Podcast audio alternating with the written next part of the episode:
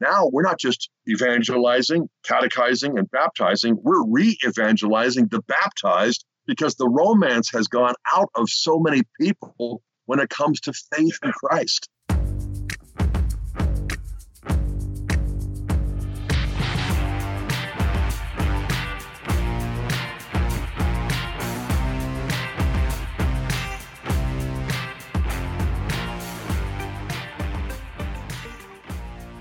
Welcome, ladies and gentlemen, to Every Knee Shall Bow, your weekly Catholic podcast on evangelization. I'm Mike Gomer Gormley, and I'm joined with the illustrious co host, uh, uh, Dave the Vengeance Van Vickle. How you doing, the Dave? Ven- Dave The Vengeance. Vengeance. Van, Dave I'm okay. I'm good. I'm good, man. I uh it's 60 degrees here in Pittsburgh today, which you know for me that's that that means I'm happy. You know, Yeah.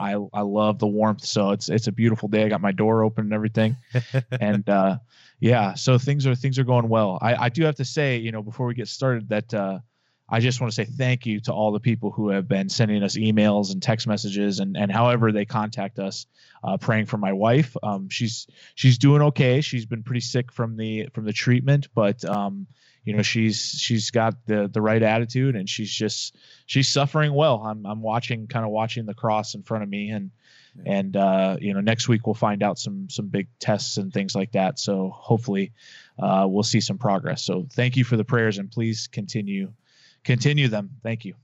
Yeah, and we are going to keep praying, everyone. Please, uh, you know, a decade a day um, is what I tell my uh, my friends who reach out, especially on the other podcast, Catching Foxes. They all the we did a novena for Amber, and, we're- and we're going to keep that going. A decade a day is what I Oh, say for the Van Vickles. So, Thanks. um, and today is a very special day because we Yeah. have on a very We're nerding out guest. here. Yeah. Today is the nerdiest day. We will have deep dive into the glory of our church. We have Dr. Scott Hahn from Franciscan University of Steubenville here. How are you doing today, Dr. Hahn? Hey, I'm doing great, Mike. How are you doing? Oh, I am. I'm doing pretty good. Doing pretty good. I've been living that uh, carnivore lifestyle, so uh, got a lot of energy here. Me too. Um, too. so today, uh, we just wanted to start introducing, um, like a, a a a walkthrough and an understanding about the central role of evangelization and how it connects with theology and the study of the faith, the history of the church. And so, one of the great things, uh, I reached out to the St. Paul Center. Um, it was actually funny. We had Dr. Hahn uh, about two years ago at our parish, and they were doing a follow up, and we were talking about parish ministry and all this stuff. And I said, "Hey, could he come on the show?" And they said yes. And one of the big things that we wanted to talk about was, you know, we have some new products coming up at the St. Paul Center, the Bible and the Church Fathers being one of them. And it started me thinking, you know, in the early church, uh, I listened to a lot of evangelical preachers, and they always talk about Acts of the Apostles as their model of the church. And for them, that really means being like St. Paul and just going out and founding churches and preaching. But the church spread so fast in the first 300 years through martyrdom, through faithfulness, the apostles' teaching, through the early community. I thought it would be awesome if we could have a theologian who could actually speak to and walk us through the connection between, you know, sacred scripture and what we see in Acts and into the early church fathers. So in my parish, I help train Catholic uh, Protestants who want to become Catholic. I have this program called Inclusion. And one of the big things is building a bridge for many of these Protestants from the Bible to church history. And the main thing that I do is through the church fathers and showing how, you know, Acts of the Apostles, which every non denom pastor in my area feels like their church that they founded is it is just a natural extension of Acts of the Apostles. They all say, you know, I'm reading Acts of the Apostles, and this is how the early Christian community met. And I show them how, like, the bridge to understanding the church today is through the fathers. And you have this wonderful new series coming out called The Bible and the Church Fathers. How um, meaningful, you know, are the church fathers for you? How did you get involved with them, especially uh, in the task of evangelization? Because they, I mean, uh, I believe it was Dr. Schreck said that the church grew 40% every 10 years in this age of the fathers. So, uh, what would you say for for people like how did you get into them? How did you discover them? And how can they be a good tool for us for evangelization? Right. Well, that statistic is derived from the empirical research by a sociologist of religion, Professor Rodney Stark, in his book, The Rise of Christianity. And he was an agnostic when he wrote that. He has subsequently become a believer. But he does point out that the early church grew at 40%, uh, but it did so not primarily through martyrdom. and not Mhm. primarily through books because almost nobody actually owned books.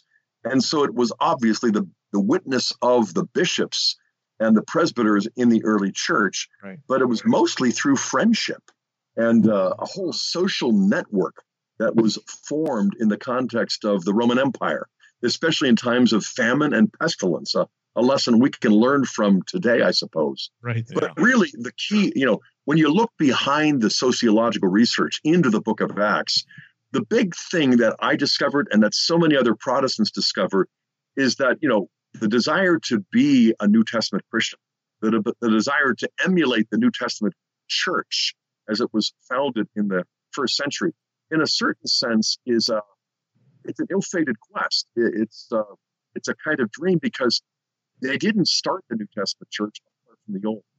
Yeah. The Right. New Testament is concealed in the old, and the old is revealed in the new. And so the precursor to baptism obviously was circumcision. The precursor Eucharist was obviously Passover.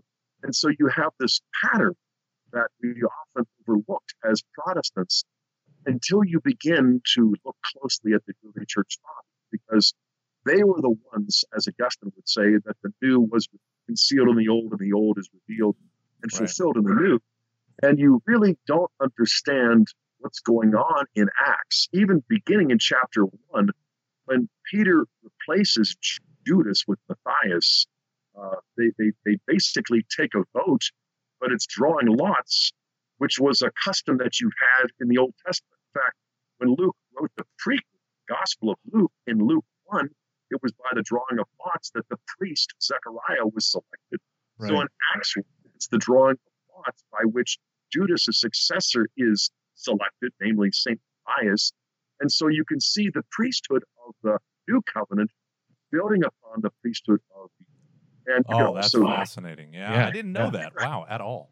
Yeah, and you can hear it too in terms of the verses from the book of Psalms that Peter cites in explaining why Oh, yeah. Judas's house will be desolate, but his office let another man take. And the word for office in Greek is episcope, where we get episcopal succession. And so, if even Judas leaves an, a, a vacant seat, you know, how much more do the other 11, when they die, you know, do their offices cry out for episcopal succession, including Peter, Petrine succession? And so, when you read the early church fathers in the first three, four, five centuries of the church, you discover that they already had an interpretive system in place where you're always reading the new in light of the old, and you're always reading the old as fulfilled in the new. And boy, once you drink a little bit of that, I tell you, it really intoxicates you. In fact, I think it was Gregory of Nyssa, one of the three Cappadocians of the first century, who spoke of the sober inebriation of drinking the wine of God's word. And it's not just the New Testament, it's the old. You can see in the early church there was a tendency to do what Protestantism does, and it was, you know, in the third century, the figure we call Marcion. Yeah. And Right. Marcion was a man in Rome who basically wanted to start with the New Testament and restrict that to Paul and his writings and Paul's protege, Luke, and his gospel. And of course, he is roundly condemned. And so that sort of forces the issue. And you recognize that, okay, the church's whole mission is rooted in the whole of Scripture, the Old Testament and the New. And then you discover something even deeper that the New Testament writers don't refer to the Old Testament, they refer to it as the law and the prophets, the writings, just like Jesus does. And so the Old Testament isn't some substandard section. Yeah. It's graphe, it is scripture. And it's read with great devotion and it's proclaimed as having been fulfilled. And again, once you start going down that road, or once you have the first four or five of those dominoes fall, you discover you're in a heap of insight, but in a heap of trouble. Right. Yeah.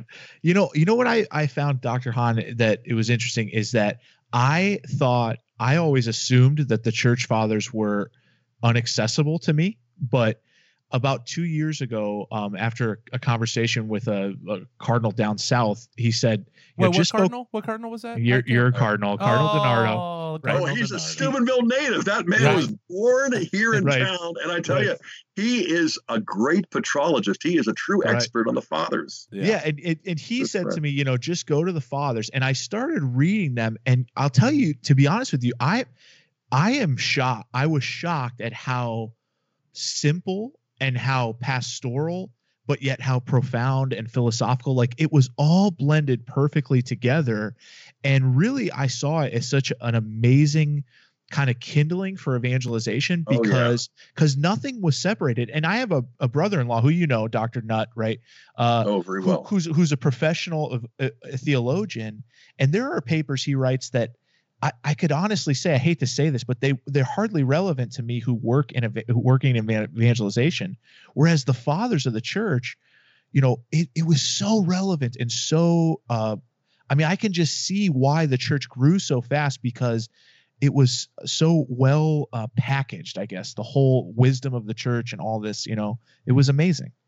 You know, in defense of my former student and dear friend, Dr. Roger Nutt, his treatment of now. whether or not there are two esses or one in Christ really does pertain to evangelization. The thing is, it's about a mile away, and so it takes forever. Yeah. And so it is hard to access. And you've put your finger right on the difference between speculative theology, which can be really deep or lofty, and pastoral theology, which is ordered directly to the spiritual needs of the people of God. And that's what the early church fathers were. And let me say why. Because, first of all, we call them church fathers because that's what they were. They were being used by God the Father as human, earthly instruments for the rebirth of the sons and daughters of God, for the renewal of the family of God, we call the Catholic Church.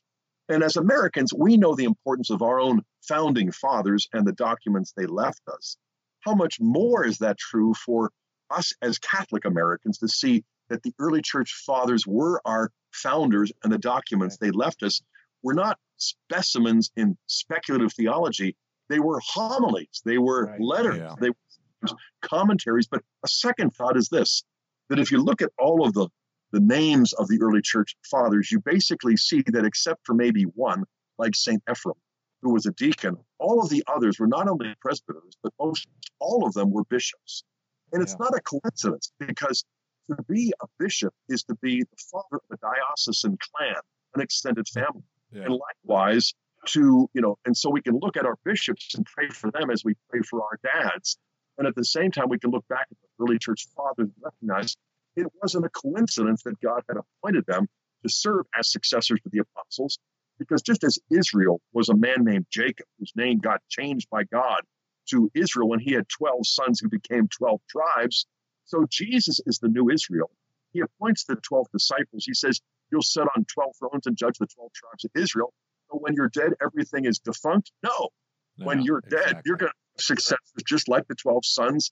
And so the new Israel has as an apostolic succession all the way to this time. But when you go back to the founding period, the founding fathers, you really see something that is directly accessed. St. Irenaeus in the second century was discipled by St. Polycarp, who, as the Bishop of Rome, was personally discipled by none other than St. John himself. Yeah. Removed in the writings of Irenaeus from the great evangelist. And not only that, but John the theologian, as he was Yeah. the church fathers. And so, I mean, it just puts you in such close proximity. It puts you in intimate touch with the gospel, with Jesus, with the apostles. And, you know, Jesus didn't say, write this in remembrance of. He said, do this. And as a matter of historical fact, all of the 12 went forth proclaiming the gospel and doing this in remembrance, this being the Eucharist, this being what Jesus called the New Testament. But Yeah. most of them didn't end up contributing any books to the collection of 27 that we now call the New Testament because they were lazy of disobeying, because they were doing, preaching the gospel. And so evangelization is more than just a personal relationship. If it's rooted in the covenant, the old and the new, then it's a family bond. And just as we birth our kids, you know, through our lives, through our lives as mothers, we don't just leave them. We have to nurture them from infancy to childhood when they become boys and girls and then teens and until men and women, husbands and wives. So evangelization in the early church was never simply reduced to getting a personal relationship with Jesus Christ starts. Wait, can you can you say that again? Can you say that again? In the early church, it wasn't just about introducing people to a personal relationship. That's right. I mean, when I look at the old evangelization, I see the template for the new because, you know, Catholics agree with what we called the four spiritual laws when I was a Protestant. Yeah. God loves us. You sin. Christ right. died. Now we've got to choose to do. We've got to choose to believe. But I mean, initial evangelization, which presents the kerygma, the simple core of belief, you know, makes you an initial convert. But if you were sincere and truly committed, you then became a catechumen because you were no longer just going to be evangelized, you were now going to be catechized. And it isn't as though you stop being evangelized, because if anything, the evangel, the good news, goes to a new level. But all of that is preparation for being baptized and receiving con, you know holy communion and so there's three stages basically evangelizing then catechizing and then baptizing or sacramentalizing and the thing you know i, I always compare that to marriage because that's what the early church fathers did initial yeah. evangelization brings about a personal relationship but that's what i had with kimberly 42 years ago until we got engaged and then we had a kind of commitment that went beyond initial uh, conversion or a personal relationship. So from courtship to engagement to marriage is sort of the analogy for initial evangelizing and then catechizing, where you enter into this committed relationship. The catechumens learned the Our Father, they learned the Creed, they learned the Old Testament and the New, they learned the story of salvation. But all of that was preparation, like my engagement to Kimberly, for the marriage supper of the Lamb, for receiving the body, blood, soul, divinity of Christ in their first Holy Communion, typically on Easter Vigil. And then you're off and running because, if anything, the good news, the evangel for people who are baptized, doesn't cease any more than romance ceases when you get married. I suppose for many people it does. And that's why you've got to rekindle the fire of love in order to kind of renew the well springs in your, your marriage.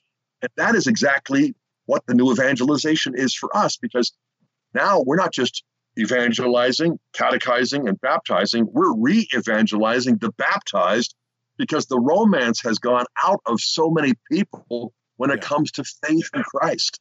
That's awesome. Yeah, I mean, awesome. I just think of the what is it, the letter to the church in Ephesus in the book of Revelation. Like you've forgotten one thing I have against you. You've forgotten me, your first love. Like that that understanding of, and th- this is one of the things that me and Dave harp on a lot in this in the context of this podcast is we want to enable people to recover the kerygma within a Catholic context. And the Catholic context is not me and Jesus alone and that's it. So when we say a personal relationship with Jesus Christ, we don't mean a privatized or an individualized relationship. It's a kingdom relationship. It's a relationship right. that I have to consent to. That's why every sacrament has a consenting moment right? You know, do you what do you ask of the church? Baptism. What what does baptism give you? New life in Christ. You know, you have these moments within the church. Um, and one of the things, the reason why I think of consent is I just launched a new um class working with uh, just small groups of couples on their convalidation to prepare them for convalidation, and we spend uh, a whole hour going through matrimonial consent in the Catechism and the Code of Canon Law and in the actual liturgy because the idea of it is this notion that's so fundamentally Catholic is the cooperation, right, with God's grace. And it's this um, understanding that for many of us Catholics, we were raised in a faith that was assumed and it was never proposed. And for some people, it was imposed by your parents on you. So you never had this, um, the kerygma the cross and resurrection and this is the person of Christ four you, you know, whether you, for spiritual laws or whatever, right? You've never even had most Catholics have never had that proposed. And then when you start to study the catechism, especially I, I've been doing a deep dive in in the liturgy and the sacramental part of the catechism, so not in the seven sacraments, but just in that, you know, section 1 of part 2 and to see like St. Thomas Aquinas, you know, so rigorously apply the paschal mystery and the good news that it is to the sacramental theology of the church, it awakens within people a hunger for the Eucharist. And the sad thing is, there's always this detachment between, you know, uh, I think it was you, Dr. Hahn, who one time said, when you meet Protestants that become Catholic, they're thankful for their Protestant upbringing because it gave them Jesus. When you meet Catholics who become Protestants, they're hateful of their Catholic upbringing because they say, Why didn't you ever tell me this? Why didn't you ever introduce me to Jesus? And I was like, What are you talking about? We give people Jesus away all the time. But now that I'm older and I work with adults full time for the last six years, I used to do youth ministry. You see it. You see people who are sacramentally, you know, technically practicing Catholics but there's a switch that gets it's like the light comes on inside them when they see Christ in the middle and his saving action in the middle. But it has to be more than this thing that happened 2,000 years ago. It's how does that manifest today by the power of the Holy Spirit in my own life? Yeah, I mean, several things you said have really caught my attention. You know, first of all, in Revelation 2, that letter to the church in Ephesus, you've lost yeah. your first love. I mean, that you know, when I pray to uh, St. Anthony for lost objects, I frequently ask him to help me find my first love because I sometimes lose that. And uh, I think that pleases him uh, more than when I've lost my keys and just go to him. Um, the second thing you said that I really, it really strikes me is, you know, this idea for a person relationship. I mean, this is so crucial. You know, I was just reading recently from none other than the recently retired Archbishop of uh, Philadelphia, uh, Archbishop Charles Chaput, who's been the Episcopal advisor to our St. Paul's Center since its founding 20 years ago. Love him. And he so described much. in a talk, yeah, he's a dear friend and a great shepherd. Uh, yeah, he was yeah. describing how he grew up Catholic and was faithful and practicing and all of that. But it wasn't until he ran into some Protestants that he was challenged to personalize his own sacramental relationship with Christ in a way that went beyond the mere ritual. Now, he wasn't saying that I was an unbeliever. It was right. just a kind of rote, routine sort of right. thing, you know. And, you know, that's a sign of ill health in some ways. In other ways, it's a sign of normality because, you know, my kids grew up in my home and they knew they were my kids. They didn't wake up every morning and just celebrate the fact that right. they had a personal relationship with Scott on or Kimberly or each other as siblings. It was just sort of like the normal thing you know? Yeah. But when you live in a culture like ours that not only takes its cudgels to the family and breaks the families down, but also takes the hammers and thongs to the uh, the faith and breaks the faith down, you end up with a lot of people who are like spiritual and emotional orphans. Oh, and so they've right, got yeah. to rediscover what used to be obvious. And this was not only true for, you know, like you said, Catholics who cease to be Catholics become Protestants and they're somewhat resentful and they have disdain towards their own Catholic roots. I mean, in, as a Presbyterian pastor, I knew Presbyterian kids who've been born and raised by devout Presbyterian parents who, when they joined the non denominational fellowship, they had disdain for denominationalism. You know, oh, any yeah. kind of hmm. institutional commitment, any kind of organizational continuity. It was reduced down to a kind of individualistic, experiential yeah. thing that really inadvertently backs us into a very selfish form of Christianity where it's my experience, it's my conversion that becomes the new normal. And, you know, you could look at people who are orphans and realize, okay, I understand, you know, you didn't really thrive in a culture that supported strong families. You didn't you didn't grow up in a culture that supported, you know, flourishing Catholic tradition. We've grown up in a culture that is toxic to the core. And yeah. so we've got to people wherever they are and not give them speculative theology before they're ready for it, but draw them into what they already have and show them that you were baptized, you were brought into the family of God. But this was more than ritual. This is the reality of a personal relationship that goes beyond, you know, what I have with some of the neighbors who live up and down the street, but I hardly know except for their names. You know, I, I have a garage mechanic who fixes my car. I've got a personal relationship with him, but this is a family bond. This is sort of what God wants to have with us, like what I have with Kimberly and my own kids. And this is something that almost find, you know, I think people today almost find it unbelievable that you can have that kind of friendship with Christ, that you can have that kind of daily relationship with Him.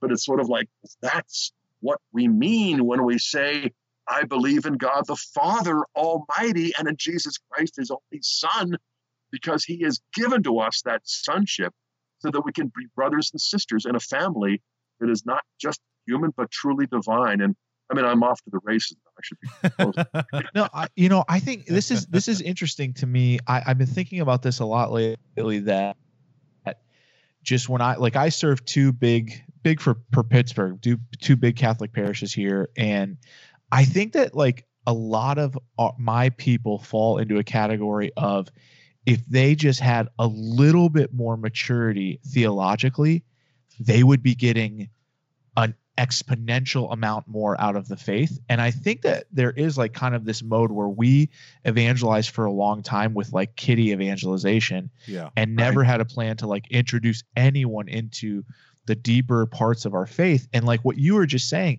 is so rich to me. And even I felt like a real like t- twinge in my soul, like just you know, yearning to hear more because it's like I don't think we talk enough about the deepness of our faith. And so I, I love, you know, I mean, I think like your mission at St. Paul Biblical Institute, but also like Bishop Barron and a lot of these people who are trying to bring a little bit of intellectual rigor back to evangelization. I really do think it's just so important.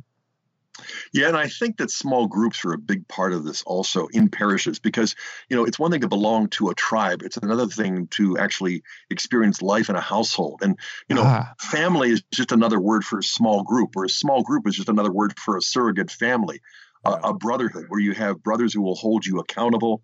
Sure. Uh, you also have younger people who are like sons and daughters to you that you can help disciple you know and, and the family is a kind of universal hermeneutic. So you don't need a master's from steubenville or a doctorate from marquette like i got in order to understand what god's fatherly plan is Sure. for his beloved sons and daughters. And i think the family is a, a sort of prime analogate that you find in all four of the gospels and throughout all of scripture. And you know in some ways i can kind of beat a dead horse. Okay calvin and his family on the other hand, I think it does scratch where people itch, even if they can no longer reach that far in their lower back to scratch. You know, I think of Franciscan, you know, and we we have every year a homecoming.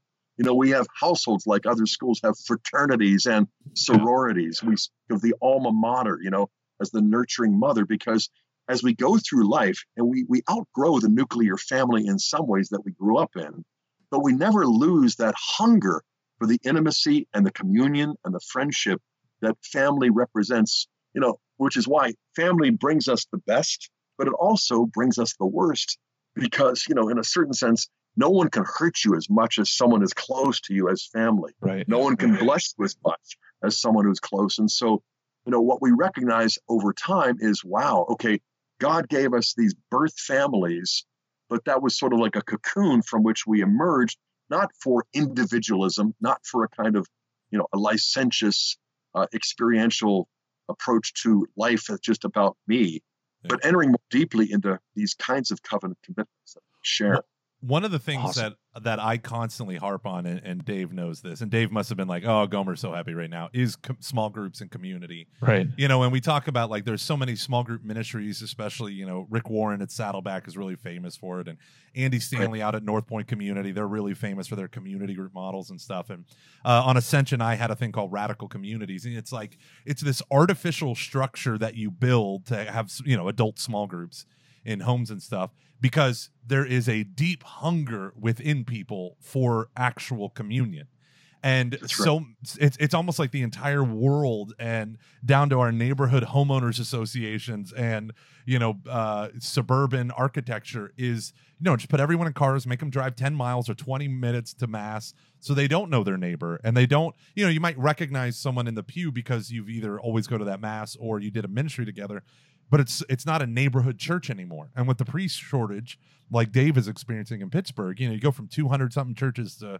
60 something, you're losing all those in neighborhood, you know, the what did Pope John Paul That's say? right. The the church at home in the neighborhood of our sons and daughters. And you start to experience this lack of community. And that is the thing that I have realized at the heart of it is when I need to evangelize someone, when someone, you know, is hurting, the healing balm that can soothe their soul first is I'm not alone. I mean, how many people have Right. said that in the secular world, right? Like, uh, you know, I went to uh, my VA hospital. And I saw a group meeting, and I realized I wasn't alone in my PTSD. Right?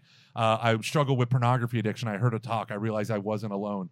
The community preaches the gospel in a way that me, as an individual, with all the right answers and all the proof texts, can never actually do.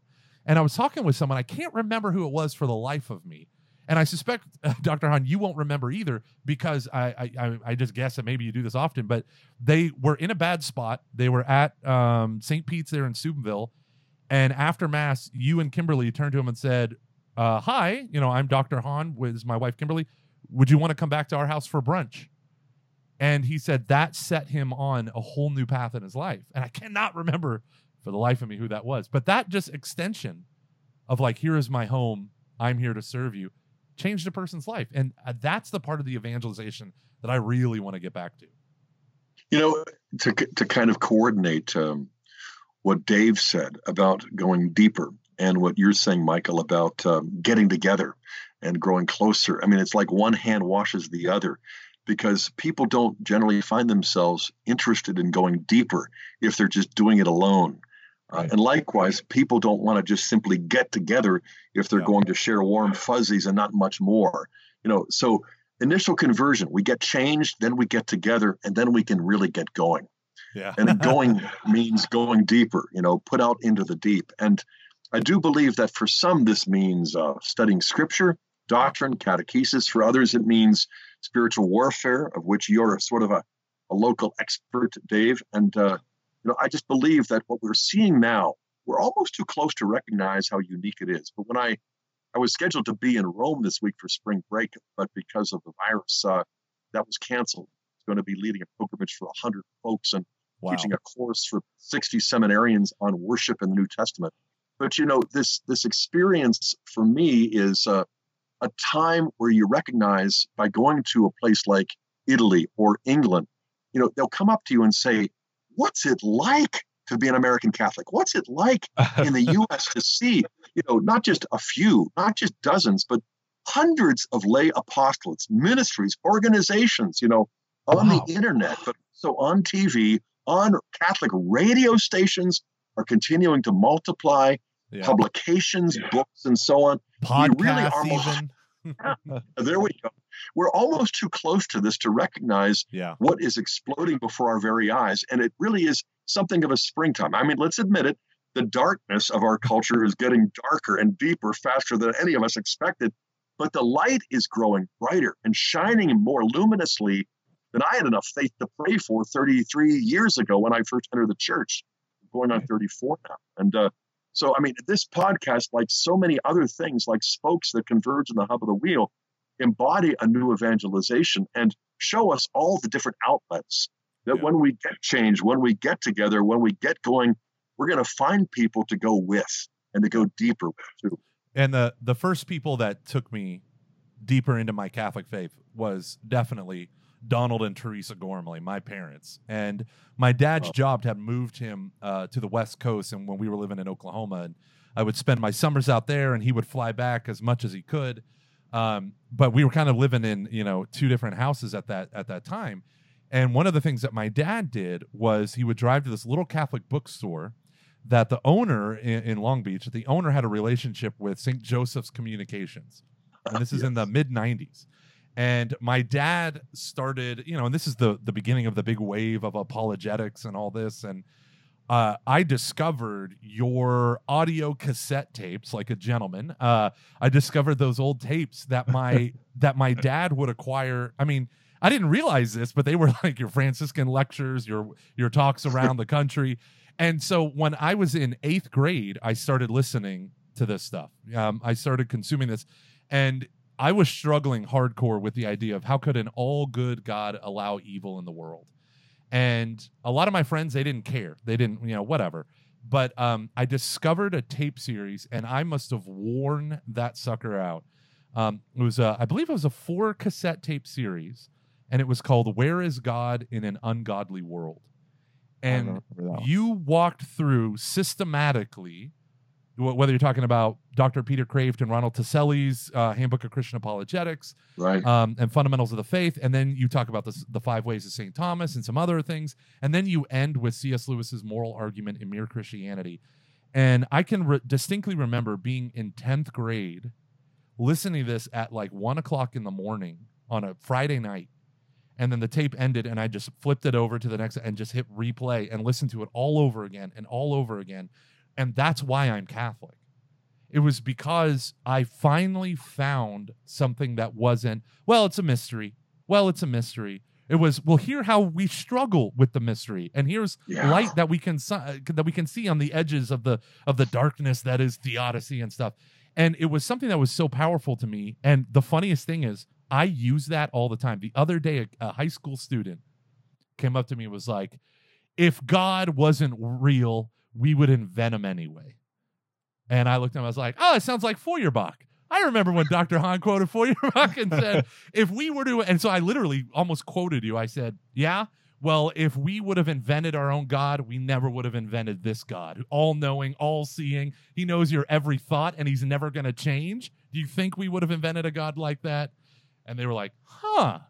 you know, and, and so that intellectual rigor, I mean, that changed my life. And I reached out to the St. Paul's folks and they're like, we're going to put these on our store today. And so they're going to have these talks that I've never seen in CD or MP3 form, and now they're going to have available to to buy from the St. Paul Center. I, could, I couldn't be happier. Glory to God, you just made my day, Gomer.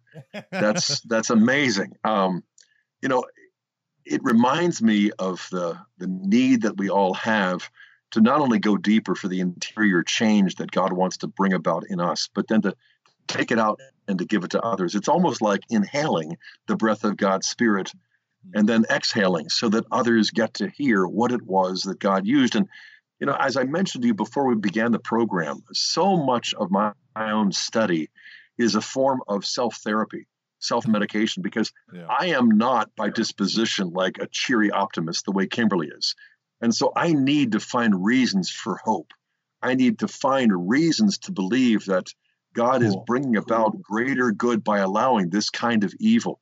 And I, I, I, I look around and sometimes I come up short because I find that a lot of answers that folks provide are superficial or just or just unconvincing. But when you find gold, you know it's not just what glitters. It really is what is of, of, of value. And uh, in the Catholic tradition, you know, it's not only there, but it's like gold, silver, emeralds, rubies, diamonds, you know, and pearls Right. and it's just freaking inexhaustible. I mean, no matter how deeply you dive, you just keep finding more, and you got to come up for air and then share with others, and then go down again. And uh, what you know, are, are we allowed to have this much fun? I think we are.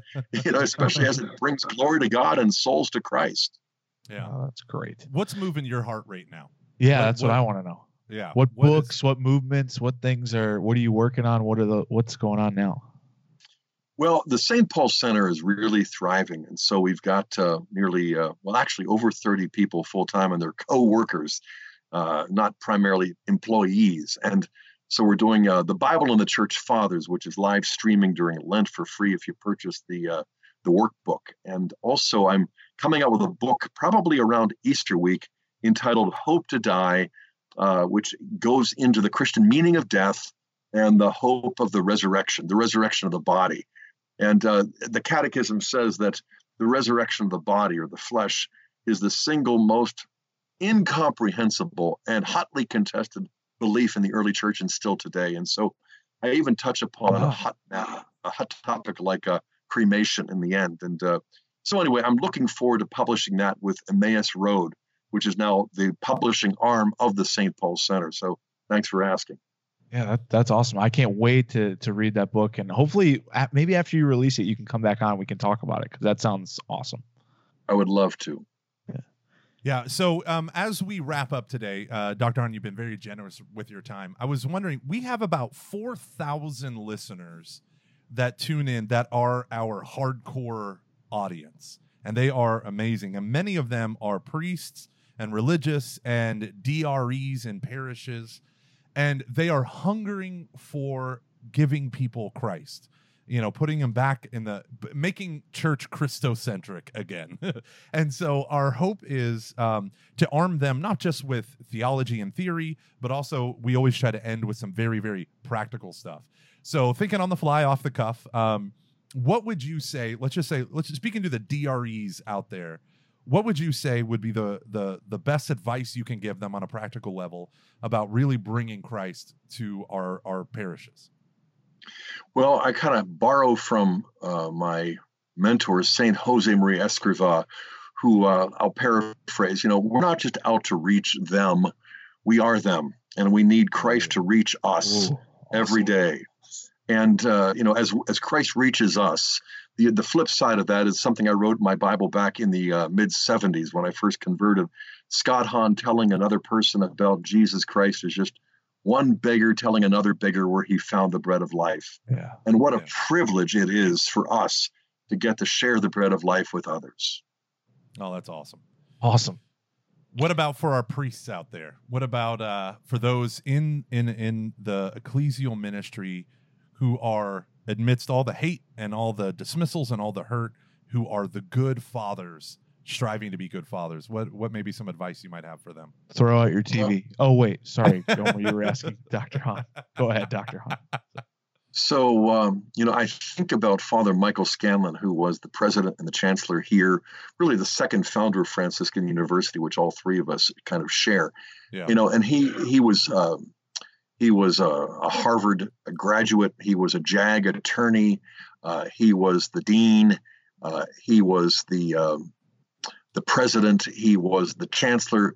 But what he said to me shortly before he was called home to heaven was, um, you know, all of those titles put together don't add up and come close to what it means to be called father. That was for him the single most meaningful thing because as a priest, he was a spiritual father and he found more fulfillment in that than all of the other successes put together. And yet, at the same time, he would acknowledge that it was a struggle. And so, again, the flip side of that is after uh, 40 years of marriage with six kids and 18 grandkids, and number 19, we just found out the day before yesterday, is on the way. And with 2 Uh-huh. sons who are in two sons who were in the seminary, one of you know Jeremiah just a couple of weeks away from ordination to the transitional diaconate. I mean, God gets all the credit for this. To him be all the glory, to us, to me, to be all the blame. But I mean, I would say this that um, nothing in all of my life, all of the books that I've written, all of the talks that I've given, all of the classes that I've taught, they don't even come close to rising to the level of what it means to be a father. It is the single most fulfilling task, the most the joy, the most joyful experience of my life. And yet I can also say in all honesty, and I think I should say this, nothing has frustrated me more. Nothing has made me feel more inadequate on a daily basis than feeling like a father. And so I would say to our spiritual fathers who are priests and to all of our own fathers according to the flesh who have their own natural kids who are also called to be priests in the domestic church, you know, allow God to father us all the way home. Allow Christ to not only transform bread and wine into his body, blood, soul, and divinity, but prodigal sons and sinners like me into true saints. I mean, to God be the glory, but thanks be to God for all of his priests. So thank you, my brothers in Christ, for also becoming our fathers in Christ. That that that is just the best wisdom that you could leave us with, Dr. Hahn. And and I just I just so appreciate your time today. I know both uh, Gomer and I, you know, at, from a really young age, were really deeply affected by you. And I think our faith, I mean, a, a big a big chunk of it was because of uh, the the work you did. And so I I've been praying for you since I was in high school, and I'll continue that. And we ask our listeners to pray for you and and Yeah. for the important work you do at the St. Paul Biblical Institute. I know I know you know you you uh, my best friend Kenny works there, and I know because of that you guys are probably going to take over the world soon. So you know, um, so Chad uh, Baldwin is my right arm. yeah. I mean, he's my right hand man, and he is Yeah. a joy to work with. Yeah. yeah, You're yeah, right. Ken's great. Uh, Gomer, what else do we got? Uh, I think that's it. We're ready to wrap up. I got one little short story, and then uh, we can send it out. Um, when I, I, this is how much my family invested in a Franciscan education because every single audio cassette series that Dr. Hahn produced through St. Joe's Communications and, and all that we owned and I listened to before I went to Franciscan. And then one day, this is back before online registration, I camped out so that I can get in PBS 2 my spring semester freshman year. There's only one spot left in Dr. Hahn's class. And PBS 2 is, for those of you who don't know, Principles of Biblical Study, and it's New Testament. And I camped out. I got that class. I was so excited. I'm sitting next to a guy named Carson Weber. He's got a lot of online remember him. apostolates and stuff. Yeah. Yeah. And uh, Carson and I, we we became friends during this. And at one point, Dr. Hahn, you were talking about the sun will be darkened, the moon will no longer give its light, you know, all that uh, the the apocalyptic imagery, all of that discourse stuff. And I leaned over with my pen when you weren't looking, and I wrote on the top of um, Carson's paper, "Big Ben being broken." Uh, so you already know where I'm going with this. And then you said, like, why does he say this? Why does he talk about the sun darkened, blah, blah, blah? Well, you know, if I were a prophet today, and let's say I were living in modern London, the the prophets, you know, they use symbolic imagery. Now imagine This if the so queen funny. came up to me and said, What are the future success of the UK and Great Britain? And I just took out a model of Big Ben and I just smashed it with a mallet. What do you think that's it? That's the equivalent because the sun, moon, and stars were the calendar and the timepieces. And Carson's face just went totally white. And he slowly turned his head and looked at me. And he was like, How did you know that? And I was like, Because I'm a prophet. That's because fun. I've consumed this talk hundreds of times. That's Hundreds.